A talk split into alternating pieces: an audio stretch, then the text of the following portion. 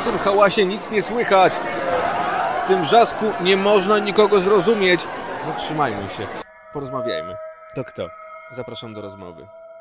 Urodzona optymistka, która po operacji guza mózgu urodziła się ponownie. Prawniczka po gdańskiej uczelni, prezeska fundacji, propagatorka zdrowego trybu życia, triatlonistka amatorka, autorka popularnego bloga. Nie czuje zapachów i smaków. Mama Marysi, Ani i Adama. Żona Pawła, w domu nazywana Tunią, poza nim Trimamą. Moim i Państwa gościem jest Natalia Wodyńska-Stosik. Dzień dobry. Dzień dobry. Co czujesz w trakcie zawodów po przekroczeniu mety? Na pewno taką euforię i szczęście. Czasami ulgę, że już jest po, że dotarłam, y, że pewnie wygrałam ze swoją głową, że, że to już jest ta meta.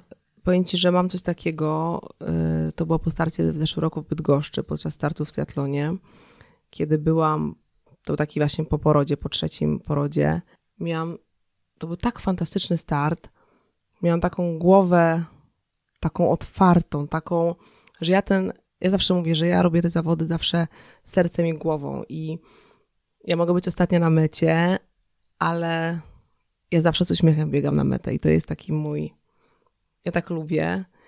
I właśnie naprawdę płynęłam w tej brydzie i to był po raz pierwszy, kiedy zmierzyłam się właśnie na dystansie 1 czwartej e, triatlonu podczas e, właśnie Bydgoszczy, gdzie musiałam płynąć najpierw z prądem, a, e, a, pod prąd, a potem z prądem. I tak się bałam tego pod prąd i wszyscy mówili, że to jest tak straszne, ale jak ja już byłam w tej brydzie, ja sobie płynęłam i oglądałam te glony pod tą wodą, to ja miałam wrażenie, po prostu mówię, nie, ja wyjdę i naprawdę ja mówię, jak ja już to skończę, ja muszę gdzieś usiąść i nagrać dla tych ludzi, co następnego dnia mają się zmierzyć z dystansem jednej ósmej, dla tych debiutantów, że jak ważna jest ta głowa w, tych, w, tym, w ogóle w tym sporcie, w tym triatlonie, więc ym, emocje tak, to jest właśnie to szczęście, ta radość, euforia, bo tam na mecie po... zawsze ktoś stoi i czeka i kibicuje Zawsze, tak, zawsze. To w ogóle jest niesamowite, bo my To też, ta czwórka, którą wymieniłem na początku, tak? To ta czwórka, oni są tak, aczkolwiek jest bardzo często tak, że startuję razem z Pawłem w zawodach, więc y, robimy je razem. Były takie zawody, gdzie Paweł nawet na mnie czekał w tej strefie zmian, tak zwanej kilkanaście minut, bylebyśmy potem sobie razem pobiegli i pogadali, więc to, to jest w ogóle fantastyczne. E, tego bakcyla triatlonowego gdzieś tam przekazujemy dalej, naszej rodzinie najbliższej, bo e, moi teściowie też startują w sztafetach, na przykład w Bydgoszczy. Teściowa na rowerze jeździ, a teść biegnie. Moja mama rok temu... Jak to płynie? Paweł. To taką mieli rodzinną sztafetę właśnie, a moja mama rok temu zadebiutowała w triatlonie, rok temu skończyła 60 i to było, powiedziała sobie, że jak zrobię, właśnie skończę 60 to taki prezent dla siebie i ukończyła dystans 1,8 yy, Ironmana w Bydgoszczy. Stanęła na podium swojej kategorii, była jedyna, ale stanęła na tym podium, więc yy, to pokazuje też, że że tak naprawdę nie ma jakichś ograniczeń, że to wszystko też nasza głowa i, w ogóle i, właśnie to jest super, że ten, te, gdzieś tam rodzinnie to wracając do tej mety, o którą pytałem, mhm. jesteś fajterką, wojowniczką? Jestem, ale nie za wszelką cenę. To ym, Paweł zawsze też mówi tak, może byś mogła szybciej, a może byś biegaj szybciej, a może na tym rowerze. Jest, a to taki, jednak... To nie, to, tyran no jest. nie, nie, ale w takim sensie, że, że pewnie może zna moje możliwości i tak gdzieś tam, wiesz, pcha, a ja zawsze jakaś ta strefa komfortu jest dla mnie bardzo ważna, więc... Y, Życiowo myślę, że tak, ale to nigdy po trupach do celu. To jest jakieś tam moje cele, moje marzenia, które staram się realizować, pasje, więc gdzieś ta natura wojowniczki pewnie we mnie jest. Cały czas jesteśmy przy sporcie. Projekt Tri Mama Budzi to próba zaangażowania gdańszczan w każdym wieku do aktywności fizycznej. Tak po ludzku. Chcecie się wyciągać tych ludzi? W niedzielę, w godzinach porannych, żeby z nimi biegać, żeby z nimi trenować, żeby ich zmuszać do tego, żeby przebiegli kilka, kilkaset metrów, kilometrów. Ja ich nie zmuszam. To już jest ponad 3 lata trwa ta akcja Trimałam Budzi Gdańsk. W ogóle budzi, ale właśnie ta Trimałam Budzi Gdański to jest... Bo najpierw było Trimama. Tak, najpierw była Trimama. Trimama była tak, to był taki ogóle początek, to była A później Trimama. Budzi Trimama. A potem Trimama Budzi. I tak naprawdę Trimama Budzi Gdańsk, ale teraz ta Trimama budzi do różnych aktywności, do różnych rzeczy. E, ale Trimama Budzi Gdańsk to jest taki projekt właśnie, gdzie w każdą niedzielę o dziewiątej rano wstajemy i budzimy się pod niebem Gdańska na terenach gdańskiej Olszynki i Śródmieścia, Dolnego Miasta, przy pięknych terenach Ływy Motławy. Czy mi się chce? Chce mi się, aczkolwiek teraz mam tą trójkę dzieci, to No. czasami taka niedziela właśnie y, zostać, zostać w łóżku pewnie byłoby fajnie, chociaż dzieci i tak wiadomo wstają wcześniej. Ale to już jest takie, Ci, którzy mają dzieci, to wiedzą. to wiedzą, to jest takie nasze. Potem wracamy i jeszcze spokojnie jemy śniadanie rodzinne, albo nasze dziewczynki chodzą z nami na te treningi. Ostatnio Marysia y, starsza y, właśnie chce chodzić i chodzi.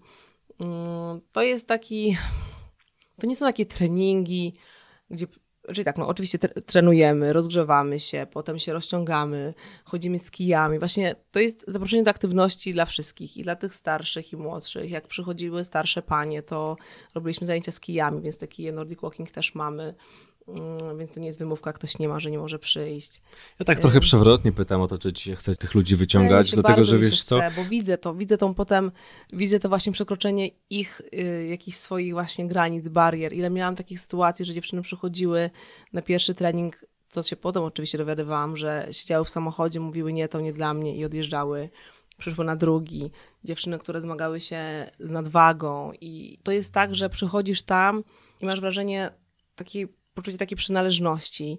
Y, Teraz się zawiązały przyjaźnie, co jest niesamowite. Dziewczyny spotykają się, my spotykamy się zawsze raz na kwartał, mamy takie tribamowe wyjście.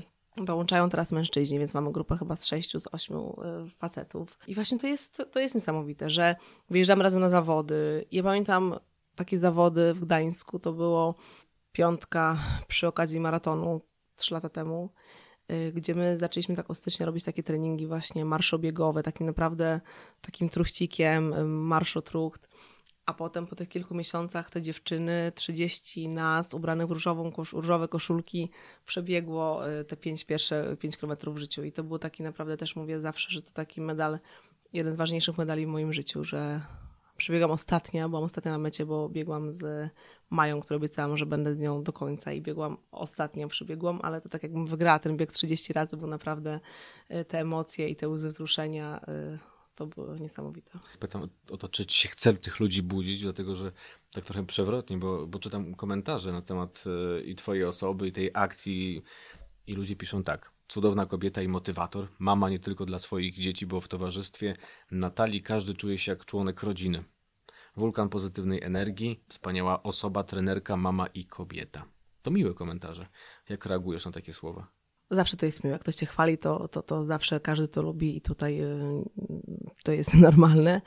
Ale to też jest tak, że jak to czytam, to mi się jeszcze bardziej chce. To wtedy to jest taka motywacja, y, Napędza. inspiracja, która to napędza, bo wtedy wiem, że jeżeli udało mi się zmotywować jedną, drugą albo trzecią osobę, które czują się tak dobrze przy mnie, to, to jest fantastyczne. Ktoś mi mówił, i to nie raz, nie dwa, że gdzieś tam jakąś taką energię wokół siebie wyzwalam, czy, czy że tak się ludzie czują dobrze. I myślę, że to może też jest jakaś taka właśnie moja recepta, no, że gdzieś ta energia jest i faktycznie się ją czuje ode mnie i, i tak może przyciągam gdzieś tych ludzi. A jeżeli chodzi o sport, o triatlon, to która z tych trzech dyscyplin jest dla ciebie najtrudniejsza? Wiesz co, powiem rower, ale to dlatego po prostu, że ja na nim najmniej jeżdżę, bo to jest jednak najbardziej wymagający trening, tak? To są jakieś, nie wiem, niedziele, trzy godziny, dwie, no po prostu ja na to nie mam fizycznie czasu i możliwości, tak? Najprostsze jest bieganie, bo zakładasz buty i idziesz, aczkolwiek y, myślę, że po zeszłym sezonie, i jakoś tych treningach pływackich to fajnie czuję się w wodzie i, i lubię ten basen i, i to pływanie, Mm, ale właśnie naprawdę rower, mimo tego, że mam fajny rower i wszystko, łydkę mam całkiem sporą, żeby tam pocisnąć, ale, ale właśnie, ale to, to po prostu ten czas, więc myślę, że tutaj jest parę minut do ugrania jeszcze na pewno na, na rowerze. Przeczytałem przed momentem te pozytywne komentarze na twój temat. yy, A jak to jest z krytyką? Czy spotykasz się z, z krytyką? Ktoś mówi na przykład, że no, mając trójkę dzieci i męża nie powinnaś uprawiać sportu, albo że po operacji guza mózgu powinna siedzieć w domu. Wiesz co, nie, bo myślę, że gdyby ktoś nawet tak powiedział, to, to nie miałoby postaw, bo to przede wszystkim y, ja wierzyłam lekarzom, tak, i po mojej operacji y, to y, pierwszym, gdzie w ogóle zaświtała mi ta myśl, ona była w sumie niedługo po operacji, gdzie zaświtała mi ta myśl o triatlonie, to było półtora roku, zadzwoniłam do mojego doktora i mówię, panie doktorze, ja urodziłam Anię, ale chciałabym zacząć trenować, a to było trzy tygodnie po urodzeniu Ani. Kiedy zaczęłam treningi do triatlonu i on powiedział, pani Natalio, pani musi wsłuchiwać się w swoje ciało i czuć. I, i ja to zawsze robię, że ja myślę, że znam swoje ciało, swoje ograniczenia i gdybym jakkolwiek gdzieś się czuła, czy nawet podczas zawodów, czy biegu, zawsze bym zeszła z trasy i y, nie ryzykowałabym na pewno, więc to wszystko jest głową. Poza tym z lekarzami to też myślę, że tam by mi nie pozwolili i tam kładli mi do tej głowy ostro. Y, więc nie, więc taki, takiej krytyki to, to nie, to, to, to nigdy. Nie spotykam się z taką, z taką krytyką. Kiedyś jakieś tam negatywne komentarze, jak na przykład coś tam czytałam, ale mm, potem Ludzie różnie właśnie ludzie są, reagują. tak, ale naprawdę właśnie teraz w dobie tego właśnie takiego hejtu i to wszystko, ludzie są po prostu okropni. No to jeszcze I o hejcie tak, chciałbym porozmawiać, okej, tylko o tej więc- krytyce o tej najpierw, krytyce, tak. więc, więc Mama trójki nie, dzieci, więc aktywna. to nie, to, to nie. Tutaj naprawdę mam raczej zawsze takie pozytywne komentarze, takie właśnie budujące, takie, że wow, jak ty to robisz, to y, naprawdę mam wrażenie czasami, że ten blog, jak go założyłam i w ogóle ten, ten Facebook, to było taki właśnie, no takie moja taka codzienność, te moje treningi. Ania miała kolki, pamiętam, brałam ją y, na przykład na właśnie trening rowerowy, Paweł z nią w wózku, ja na rowerze, za chwilę ona, Paweł dzwonił, że ona płacze, więc ja schodziłam z roweru, karmiłam ją. Y, Teraz naprawdę pukam się w głowę, jak to było. I pamiętam wtedy na przykład, że ludzie pisali, jak ty to robisz, a ja po prostu nie wiem, czy to jakaś taka energia, czy endorfiny, czy emocje i w ogóle hormony pociążowe, to wszystko sprawiło, że to było tak, tak fajnie i to wszystko tak fajnie, bo teraz na, czasami mówię naprawdę, no, może teraz mam strójkę, sobie w ogóle nie wyobrażam, ale przecież też staram się trenować, chodzę na basen rano i, i jak tam gdzieś No mogę. właśnie to... to jest też tak w twoim przypadku, że im więcej masz y, obowiązków, im więcej zajęć, tym ten kalendarz jest lepiej poukładany, tym znajdujesz czas na więcej aktywności. Nie mówię tylko i wyłącznie o, o fizycznej aktywności, ale też o jakichś dodatkowych kursach, szkoleniach. Wiesz co, u mnie jest tak, że po prostu ja właśnie mam tyle w- głowie i na głowie, ja sobie tyle wkładam, tyle pomysłów, projektów, ale ja jestem naprawdę, to też jest taki, ja mam taki życiowy chaos. Chciałabym 10 robić rzeczy naraz i nie dokończę jednej, a już myślę o drugiej i to wiem, że to mi nie pomaga. To właśnie, że gdybym była bardziej uporządkowana i gdyby ten... ten dzień y, pewnie by inaczej wyglądał, aczkolwiek nie, no, no, no absolutnie, no mając trójkę dzieci, to jednak cała logistyka, tak, Ania jest w przedszkolu, Marysia jest w szkole, Adaś jest w domu, tutaj zaplanować, przywieźć, y, wiesz, no to, to, to jest, ale na pewno Jeszcze Y, jakiś wpis umieścić na Facebooku, no właśnie, wpis na y, Facebooku. blogu.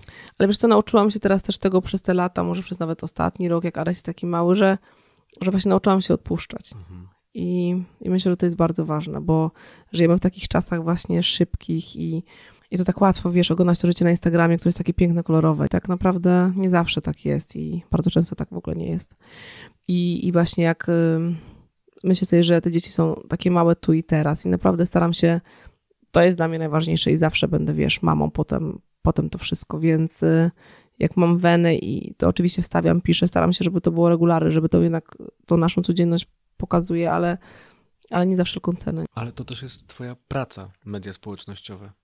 Tak, no bo teraz, y, kiedy założy, odkąd założyłam fundację, y, czyli tak naprawdę to jest teraz już tak na poważnie. Chciałabym lepiej, więcej, więc to wszystko gdzieś tam. Promujesz siebie, projekt Trimama, blog Trimama, więc jednak w tych mediach społecznościowych musisz być aktywna, żeby ci odbiorcy Mhm. ciebie cały czas mogli śledzić. Tak, a do tego mam jeszcze regularną pracę, którą, którą mam. y, Też muszę często wyjeżdżać do Warszawy, więc to wszystko pogodzić y, nie, nie jest czasem prosto, ale tak jak mówisz o tych mediach społecznościowych, to nawet nie jest taka, wiesz, taka promocja siebie, to jest po prostu, nie wiem jak to nawet Aktywnego trybu życia? No właśnie tak, że zacząć, że, że można, tak? Ja zawsze mówiłam, że jak, jak ja mog, mogłam, to, to każdy może i więc żeby właśnie tutaj tak przez pryzmat, że, że ja mogłam, czy teraz na przykład jak jest ten temat e, tej anosmii, czyli tego, że żyję bez tego węchu, nagle okazuje się, że ludzie nie radzą sobie z tym problemem. W ogóle o tym temacie się, na ten temat się nie mówi, tak? W Polsce może około miliona osób żyje z takim schorzeniem E, i teraz to jest taki mój, taki mój naprawdę cel, żeby pokazać, że ta anosmia, która kojarzy się z taką niepewnością, ludzie nie wiedzą, do, dokąd mają się zwrócić. Ja teraz niedawno był ten dzień właśnie wiedzy o anosmii, to ja stworzyłam taką grupę na Facebooku Anosmia i ja, bo chciałabym tych ludzi y, gdzieś właśnie tak zrzeszyć w jakimś jednym miejscu.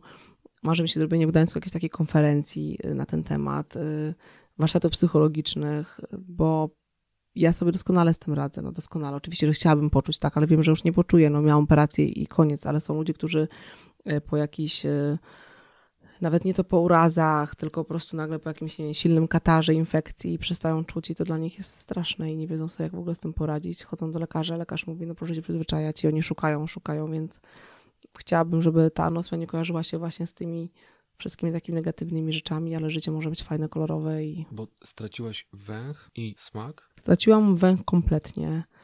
Y, nie czuję nic, nie czuję nic, a smak, y, kubki smakowe mam, czyli jak na przykład jem coś słodkiego, to ja czułam jakąś słodycz, tak, ale czasami się wydaje, że coś jest pikantne, a okazuje się, że to w ogóle nie jest pikantne.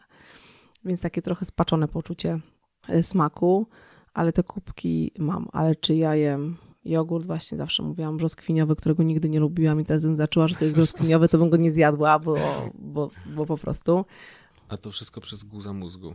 Wszystko przez guza Przeczytałem mózgu. w jednym z wywiadów, pozwolę sobie zacytować twoje słowa. Mm, Pamiętam opis. Guz 3-3,5 cm, umiejscowiony na podstawie czaszki, takie duże jajo gdzieś w mózgu, prawdopodobnie oponiak niezłośliwy, ale niestety położony w bardzo złośliwym miejscu, bo przy skrzyżowaniu nerwów wzrokowych. Tak było, To było trzy tygodnie po narodzinach Marysi. tak. Urodziłam Marysię w grudniu 2011 roku, a to było w styczniu. Tak mi bardzo była głowa. y, Końcówka ciąży była taka właśnie y, tą bolącą głową cały czas, ale byłam bardzo aktywna. Wtedy mieszkaliśmy razem w Warszawie, ale wróciliśmy do Gdańska, że Marysia była gdańszczanką i tutaj jednak rodzice lekarze, to gdzie będzie nam lepiej niż w domu. Y, I urodziłam Marysię y, cięciem cesarskim, bo już y, właśnie tak, takie były wskazania, tak, żeby lepiej po prostu, mm, że tak będzie bezpieczniej. No i potem jak się okazało, po trzech tygodniach tak ból głowy był straszny i mama mówi, musimy zrobić ten rezonans. No i poszłam, ale musiałam wrócić następnego dnia, żeby powtórzyć z kontrastem, ponieważ karmiłam Marysię. No i to była takie okropna noc, była właśnie... Yy... No i jeszcze żyłam 11 miesięcy z tym bólem głowy, bo y, chciałam Marysię karmić, chciałam. I to był w ogóle fantastyczny rok, bo wtedy naprawdę też podróżowaliśmy, byliśmy na fajnych wakacjach w Chorwacji i tak mm, pewnie ta operacja gdzieś tam była nade mną, ale jeszcze tak sobie ją troszeczkę y, tak w oddali, ale już potem jak wiedzieliśmy, że decyzja została podjęta, że to będzie Centrum Onkologii w Warszawie w listopadzie, no to pojechaliśmy do Warszawy całą rodziną i to też było fantastyczne, że miałam tam wszystkich i teściowie i bracia przyjeżdżali. To było naprawdę takie właśnie, to wsparcie czułam cały czas i to w ogóle było dla mnie najważniejsze, naprawdę. Ci przyjaciele z całego świata i ten takie, właśnie to wsparcie.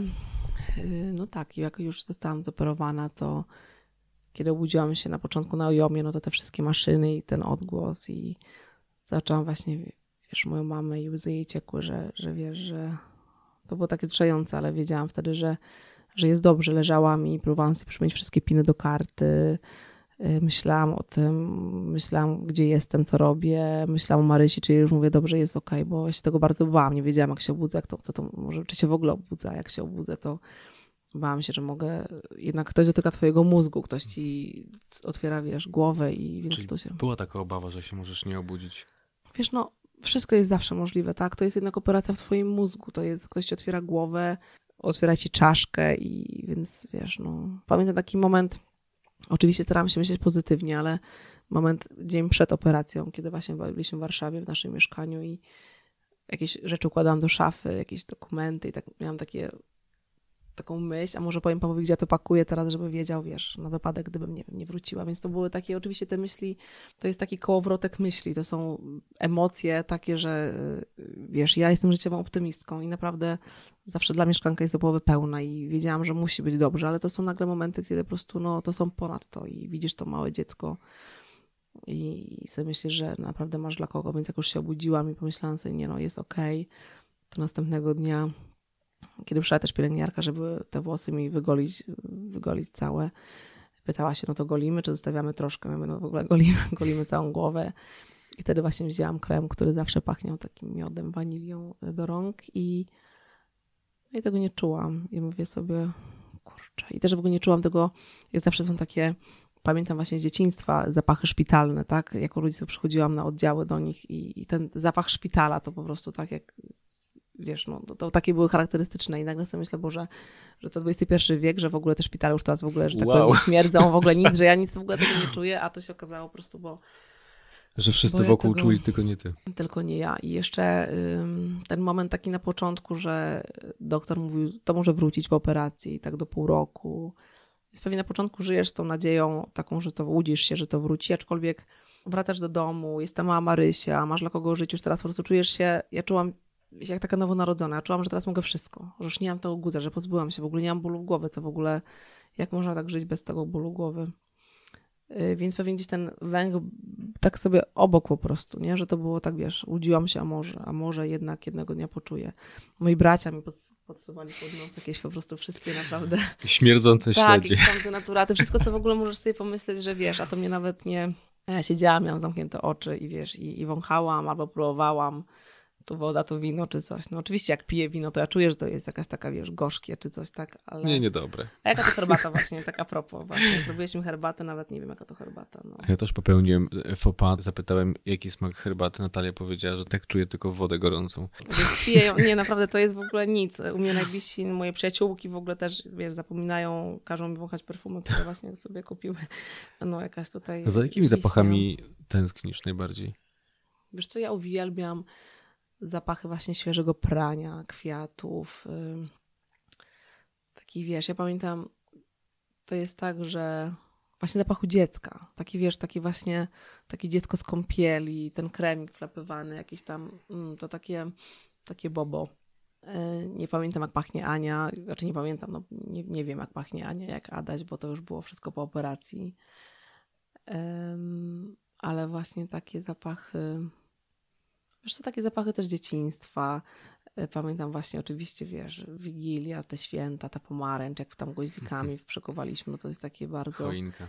I wiesz co, i też te smaki. Ja Jak wyszłam ze szpitala, to prosiłam moją mamę i codziennie jadłam mozzarellę z pomidorami, z bazylią, bo tak, y, bo tak to lubię i tak to chyba po prostu, więc y, wyostrzyła mi się ta pamięć taka zapachowa. Jak widzę jakieś perfumy teraz, na przykład, których nie wiem, używałam w liceum, albo ktoś używał, to i tak przychodzi do mnie tak w głowie ten zapach, więc to, to na pewno.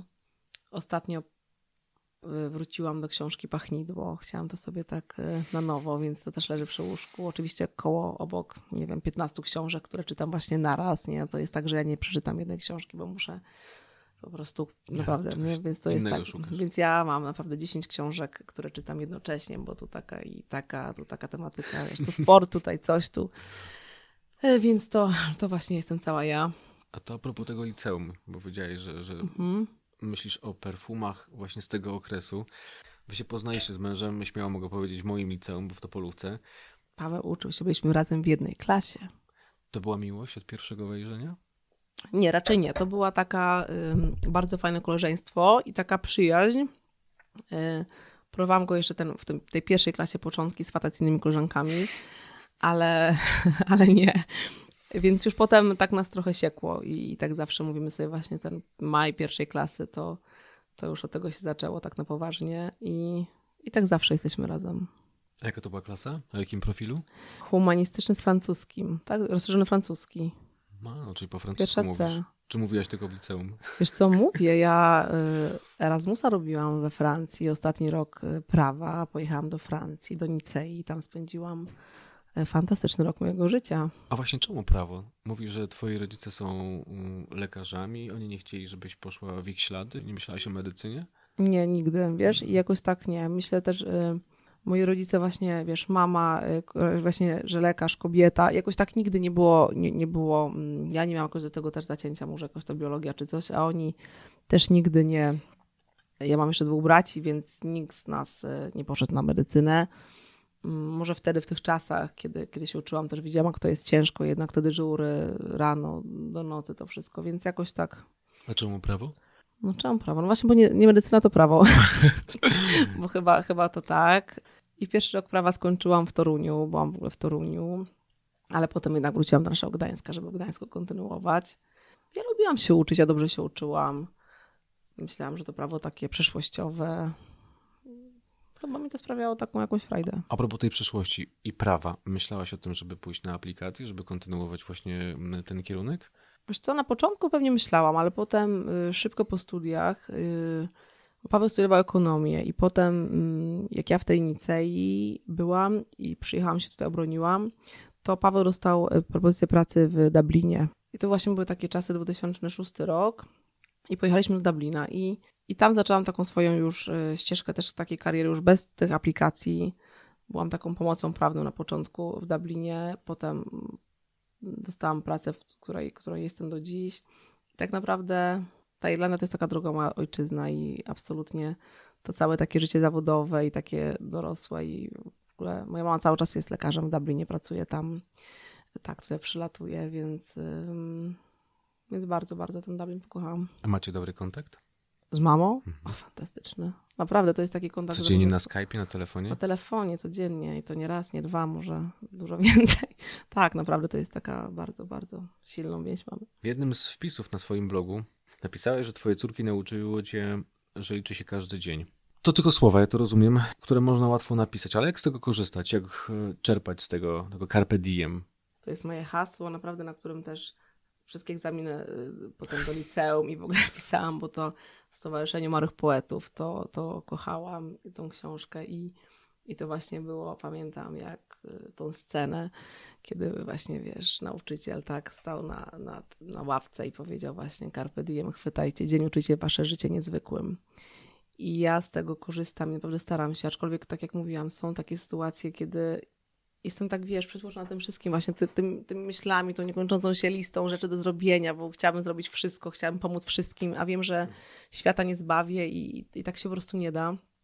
Ale właśnie uczę moje dziewczyny, żeby cieszyły się z tych takich małych rzeczy, tak, że cieszymy się, wiesz, ja się cieszę jak wstaję, to zawsze mi się, wiesz, chce i właśnie próbuję to im powiedzieć, dziewczynki, cieszmy się tym, bo to życie jest takie kruche naprawdę i, i teraz tego, wiesz, też doświadczamy wszędzie, tak? Widzimy naokoło, wiesz, tutaj chore dzieci, teraz jeszcze jak właśnie, mm, czy jak przy okazji tych biegów charytatywnych, które organizowałam, czy przy okazji kiermaszy, kiedy wspieramy właśnie dzieci chore onkologicznie, to moje dziewczynki są, nasze dziewczynki są bardzo zaangażowane, one tak świadomie to przeżywają, one same tam chcą zbierać pieniądze, one o tym wiedzą, co się dzieje, co to jest ta Mama, po co, dla kogo. Byłyśmy teraz y, na Wigilii Pomorskiego Hospicjum dla Dzieci, którym pomogliśmy podczas naszego biegu charytatywnego, więc one tam były i to bardzo potem też um, przeżywają, ale chcą, tak? Więc to jest takie, że właśnie są świadome tego wszystkiego, co się tutaj dzieje. Więc ten carpe diem i ten dzień y, chciałabym, no to to nie jest tak, one mają 8 i 6 lat, to nie jest tak nagle, że po prostu wstają rano, będą mówiły, mamo, no w ogóle życie jest świetne i w ogóle, ale ja chciałabym bardzo, żeby one właśnie miały taką tą otwartość otwartość tak do ludzi, do świata. Bardzo no. dużo wpisów na swoim blogu poświęcasz swojej rodzinie. Napisałaś mhm. taki kodeks postępowania, który zamierzasz wprowadzać w życie, by wychowywać swoje dziecko na dobrego człowieka. Mnie zaintrygował jeden punkt, punkt szósty. Przeczytam ci go. Nauczę cię, jak straszną rzeczą jest hejt i nienawiść. I ty, urodzony w Gdańsku, mieście, w którym zginął nasz prezydent, będziesz wiedział, że ani tu, ani nigdzie na świecie nie powinny mieć miejsca Cię spotyka hejt, nienawiść? Wiesz co, mnie nie, ale właśnie mnie nie i naprawdę y, ja tego nie, nie odczuwam sama, ale to, co się dzieje i to, co ja widzę i co obserwuję, to jest przerażające i, i też właśnie ostatnio mieliśmy też rozmowę z Marysią starszą i mówiliśmy o tym hejcie. Ona też oczywiście obie y, znają pana prezydenta dobrze i, i to właśnie jest y, i to jest straszne i ten hejt jest taki wszechobecny i, i ta nienawiść i to zło, y, więc nie da się uchronić tego, tak? Nie da się, chciałabym, nie wiem, rozłożyć parasol ochronny i, i żeby one tego nigdy nie doświadczyły, ale muszą wiedzieć, że coś takiego jest i jak to wygląda. A jak o tym rozmawiać z tymi najmłodszymi właśnie, ze swoimi dziećmi? Wiesz, czasami to są takie sytuacje, nasza Ania, która ma 6 lat, ma czasami taki wybuch takich, wiesz, emocji, takiej, yy, się łatwo, tak, niekontrolowane, się wkurza.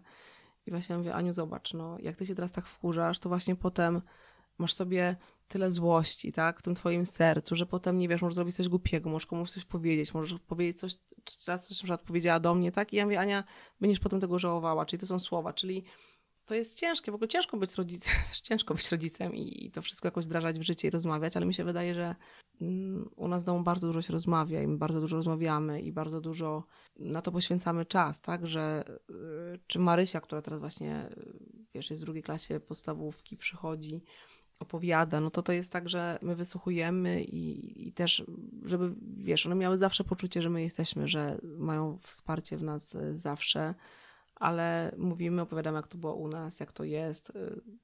chcemy jakoś się tam uchronić, aczkolwiek no, rozmawiamy o tym bardzo otwarcie.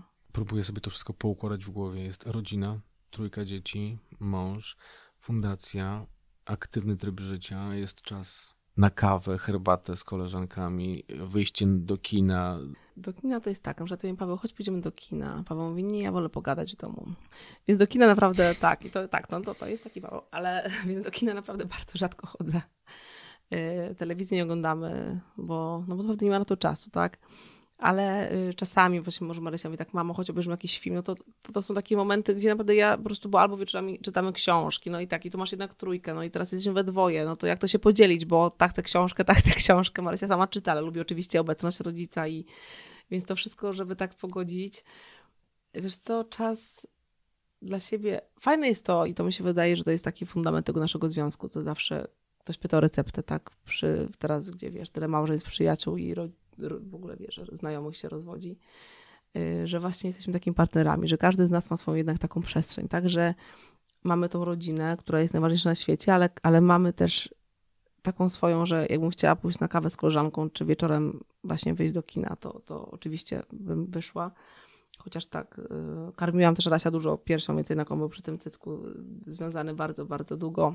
To też nie było tak, ale na przykład robię raz na jakiś czas takie babskie weekendy. Y, teraz też nam się szykuje na pierwszy weekend wiosny, gdzie wyjeżdżamy sobie 15-20 kobiet różnych, nieznających się z całej Polski y, w jakieś fajne miejsce. I to właśnie jest taki nasz czas, więc tego czasu nie jest dużo, ale jak już mamy tego tak, wtedy wykorzystujemy na maksa. A jak cię właśnie pytają o receptę na, na udany związek, na życie, to co im wtedy odpowiadasz? Wiesz co, to myślę, że to jest ta rozmowa My naprawdę bardzo dużo, my zawsze, my, pamiętam w liceum, to my pisaliśmy się z Pawłem liściki, pamiętniki, ja to listowałam do tej pory. Jak gdzieś tam wyjeżdżaliśmy, Paweł do Londynu, bo on też miał dziekankę w Londynie. Y, jakieś faksy były wtedy wysyłane gdzieś, to naprawdę, to właśnie była ta rozmowa, te listy. Ostatnio też pokazywałam Marysi, wiesz, nie wszystkie się nadają oczywiście, żeby jeszcze w tym wieku je wszystkie czytać, ale, ale to y, rozmowa i Wiesz, pewnie Paweł też mnie tam wciągnął trochę w ten sport, tak trochę, wiesz, dla siebie, że wtedy wiedział, że on naprawdę wtedy dużo trenował. Paweł zrobił pełnego Ironmana w 2000. Ale to też takie fajne, bo nie chciał cię stracić, nie chciał cię odciągać, tylko chciał cię wziąć do siebie, no, zaprosić więc, do tego wiedział sportu. Co, więc zaprosił do tego sportu tak na, na naprawdę. To w ogóle było przy, podczas tych moich przygotowań do triatlonu, to, to, to wiesz, to, to on dużo bardzo się zajmował dziećmi w ogóle. Więc to była taka trochę rola odwrócona, że ja sobie mogłam iść na trening, a on to faktycznie powiedział, to jest twój sezon i czuję w nim wielkie wsparcie. To jest taki naprawdę, wiesz, przyjaciel y, z tej szkolnej ławki i to jest, no, już teraz 24 lata będą. To już na koniec. Pamiętasz e, murek za Topolówką? Pamiętam. Chodziłaś tam na papierosy? Chodziłam tam do towarzystwa, ponieważ nigdy nie paliłam, ani ja, ani Paweł nie paliśmy tam nigdy papierosów. Ale Dzie pamiętam. Dziękuję za rozmowę. Bardzo dziękuję.